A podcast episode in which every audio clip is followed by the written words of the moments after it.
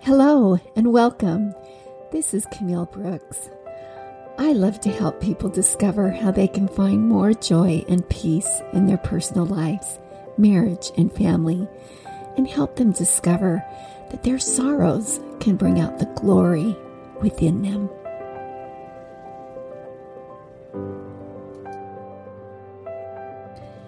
Today's podcast is from the series Joy in Heroes stories of heroes that inspire us to persevere and do hard things. Welcome to our podcast, Not an Ordinary Woman. This is the first podcast in the series Joy in Heroes. I wanted to start with the hero that inspired the creation of these podcasts and the website findingjoyandpeace.com. Amanda Neff Bagley was my great grandmother. I never met her, but I have felt her presence in my life. I've gotten to know a little about her through the writings of her son in law, my grandfather, Irvin T. Nelson. Grandpa wrote a small book about Amanda as a tribute because he considered her to be one of the greatest women he had ever known. Pretty cool for a son in law to say that about his mother in law. I would like to share some of the things my grandfather said about Amanda so you can begin to see why she was no ordinary woman. Grandpa said, What was it that made people love her so much? She loved more deeply, more sensitive feelings, more godlike. The problems and troubles and sorrow she had opened up the spaces of her heart and let the glory out. She could understand them. She was thus capable of being a better friend and neighbor. Her love was not that of an ordinary woman, but it was deep and abiding, moving and enduring. It has occurred to me at times that Amanda felt other people's sorrow more than they felt it themselves.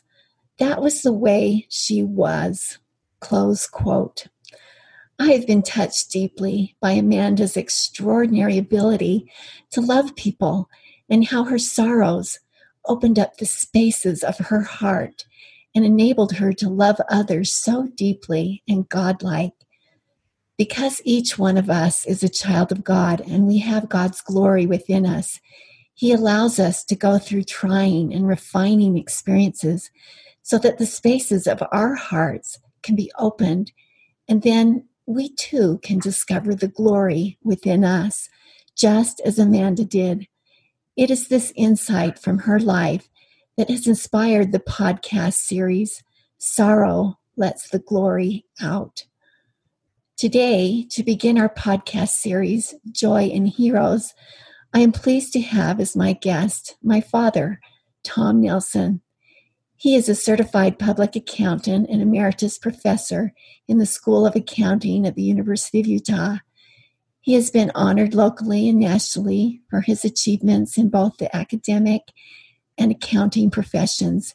He has also touched the lives of others for good with a life of voluntary service in his church, community, and even nationally and internationally.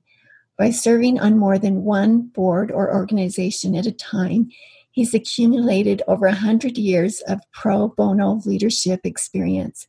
He's now in his 88th year and still actively serving the board of four nonprofit organizations. As we listen to my father's experiences with this extraordinary woman, his grandmother, we will discover why Amanda was no ordinary woman and why her life inspired others to persevere and do hard things. Dad, tell us about your grandmother, Amanda Neff Bagley. I think my grandmother was the best grandma that ever lived. She was a short, stout, jolly lady and looked a lot like Mrs. Santa Claus. I think I was her favorite grandchild but I've learned as an adult that some of my cousins had the impression that they also thought they were your favorite. I guess she never told them about me. Our home was located on Grandpa's farm, so we lived next door. To a country boy, next door meant the closest house, even if it was two or more city blocks away, with fields of grain in between. It was Grandpa's farm, but it was Grandma's home. The front door faced the street and was only used as an entrance for guests. Family always entered by way of a large screened back porch that opened directly into the kitchen. What is your favorite memory of your grandmother? Well, my favorite memory was visiting grandmother's house almost every day to get a special treat. I think grandma's favorite room must have been her kitchen, as I don't recall ever walking through the kitchen door that I did not see grandma standing in front of a coal stove with an apron tied around her waist. There were always several loaves of fresh bread on the counter at the top of the stove. Grandmother would say, Would you boys like a piece? A piece was a thick slice of warm bread with a liberal coat of homemade jam on top. To this day, I have never tasted anything better than that piece from Grandma's hands. Wow, I would like a piece. it was said of Amanda that the pattern of her life was to be cheerful. She radiated the spirit of sunshine. No one could ever be in the dumps in her presence. Was that your perception as well? Did she ever get mad at you for getting into mischief? Oh, no. I never even thought about mischief when I was around Grandma. Mischief was only something you did when you were bored and no one was ever bored at Grandma's house. I do remember one of Grandma's sayings. It was something about boys doing chores that I never figured out just what she meant. The saying was one boy makes one boy, two boys make a half a boy, and three boys make nothing at all. I love that. As a mother, I understand her saying, you said you thought you were her favorite child. Did she tell you that she loved you? No, the word love was never spoken by my grandmother or any other person when I was a child. That was a mushy word that was only seen in movies and once a year on Valentine's Day. Love was something you felt and observed. It was hugs, it was the sparkle in her eyes, her smile. Apparently, school was important to your grandmother. Can you tell us something about that? My grandmother also went to school for a long time. It reminds me of the story of the boy that uh, went to school the first day and came home and his mother said, How did what did you learn in school today? And he said, Not much, I guess. I've got to go back again tomorrow. Well, my mother, grandmother, went to school for a long time. She even graduated from a university and was very smart. She loved music and art. In fact, I have one of her paintings hanging in my home. It is a painting of baby Jesus and his mother Mary. Jesus was a dear friend of Grandma, and she knew all about him. In fact, I learned more about Jesus and what he wanted us to do from watching my grandma than I did from attending Sunday school. I think Grandma was a lot like Jesus. That's so beautiful. I think she was a lot like Jesus, too. That's one of the reasons she's my hero. You also mentioned that your grandmother was a graduate of a university. Was that common at the time? Uh, no. In fact, only 3% of the population graduated from high school in 1890, and 13% of the US population were actually illiterate. It was especially unusual for a woman to get higher education. The story is told of colonist Brigham Young, once being asked what he would do if he had to choose between providing education for his sons or for his daughters. He replied that he would, would educate his daughters because they would become the mothers of his grandchildren. He added, You educate a man, you educate a man. You educate a woman, you educate a generation. I love that. I agree with President Brigham Young. Just like you can count the seeds in an apple, but you can't count the apples in a seed. Likewise, we can't count the effects of the teachings of a mother.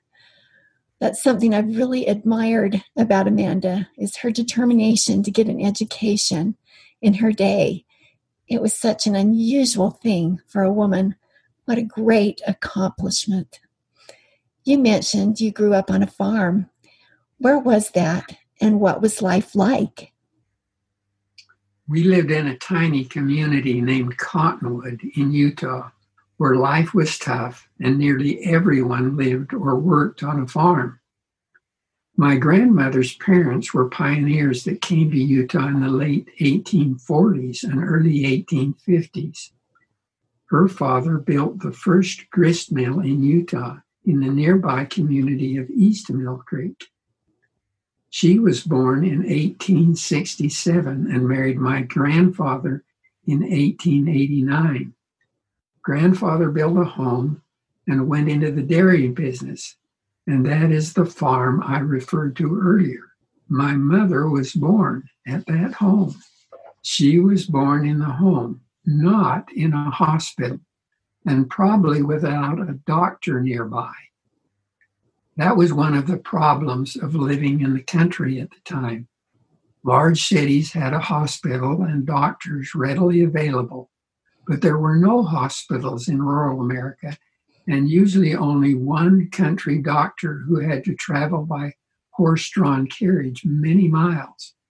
There were no telephones to fetch the doctor. Many newborn children died within their first year of life. And all too often, the mother died from complications from childbirth. Amanda lost one of her children at birth and another at just age two. Amanda was determined to do something about this. She was the Relief Society president of a large area of the Church of Jesus Christ of Latter day Saints. She located a home successfully raised the money to buy it and converted it into a maternity home. The women in the Relief Society organization served as volunteer nurses and caregivers, and doctors were able to practice there without charge. That is so neat. You said your home was on the family property, so you were also born out in the country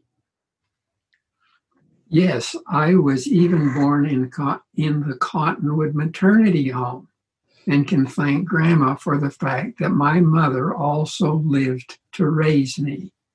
In fact, the first picture I have of me is a photo of a group of mothers holding their babies standing in front of the Cottonwood maternity home.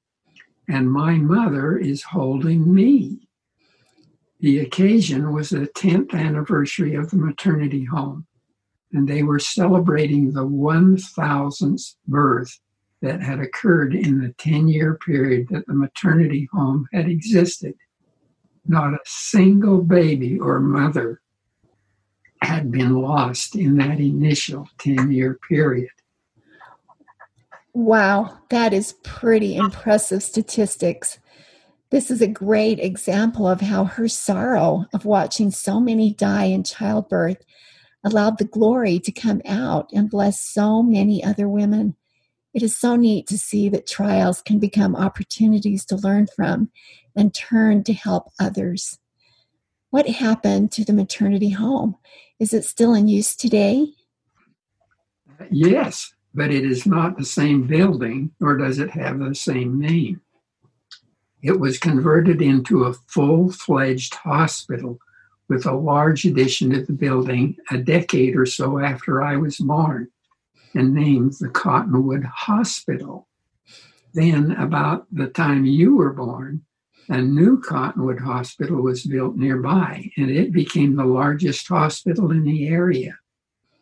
In 2007, a new Cottonwood Hospital was built and named the Intermountain Medical Center and is now the largest hospital in the state with over 500 beds and serves four other Western states. That is so neat that it all started with her own sorrow of losing her own children and then watching her friends pass away and turning it to the good of others and helping to build a beautiful hospital that is still going. That is so neat. Tell us about your grandmother's friends. Well, Grandma always seemed to be happy. And so when you mention the word sorrow or sadness, I don't associate that with Grandma because she, she had lots of friends to come visit her. It's funny, but as I recall, many of them seemed to be sad. And sometimes they were crying when they arrived. That is the first time I knew that adults could cry. But the strange thing was that when they left, they always seemed happy as they carried a jar of Grandma's homemade jam with them. I knew that jam made little boys happy, but I was surprised that adults liked it so much. Maybe it wasn't just the jam, because visitors often stayed quite a while. I guess Grandma knew a lot about a lot of good jokes because they always seemed to be happy when they left. Oh, that's so sweet. oh, as you think of that as an adult, what do you think made your grandmother so pleasant and happy? It was the fact that they knew their friend and Savior, Jesus Christ, and they followed his teachings and example. That is not something they did, it was who they were. Their lives were full of hardships and trials, but they lost their worries and difficulties in serving others and in doing so found joy. That's a takeaway that our listeners can take home with them today is that as we forget ourselves in the service of others, our trials and hardships are lightened so light that we almost forget them. In closing, I would like to share how Amanda's example inspired me to persevere and do hard things. Her life has been the wind beneath my wings inspiring me to persevere and do many hard things, such as creating the website Finding Joy and Peace and creating these podcasts and posts for it. This has been one of the hardest things I have ever done. More importantly, though, she has given me a Christ like example to follow. I know that if her sorrows could help her become more like the Savior, mine can too and hope that someday it could also be said of me as well. Her love was not that of an ordinary woman, but it was deep and abiding, moving and enduring. I hope you will join us next time. For more inspiration, join me at findingjoyandpeace.com. Until then, thank you for listening May God bless you as you strive to create more joy and peace in your homes and in the world around you.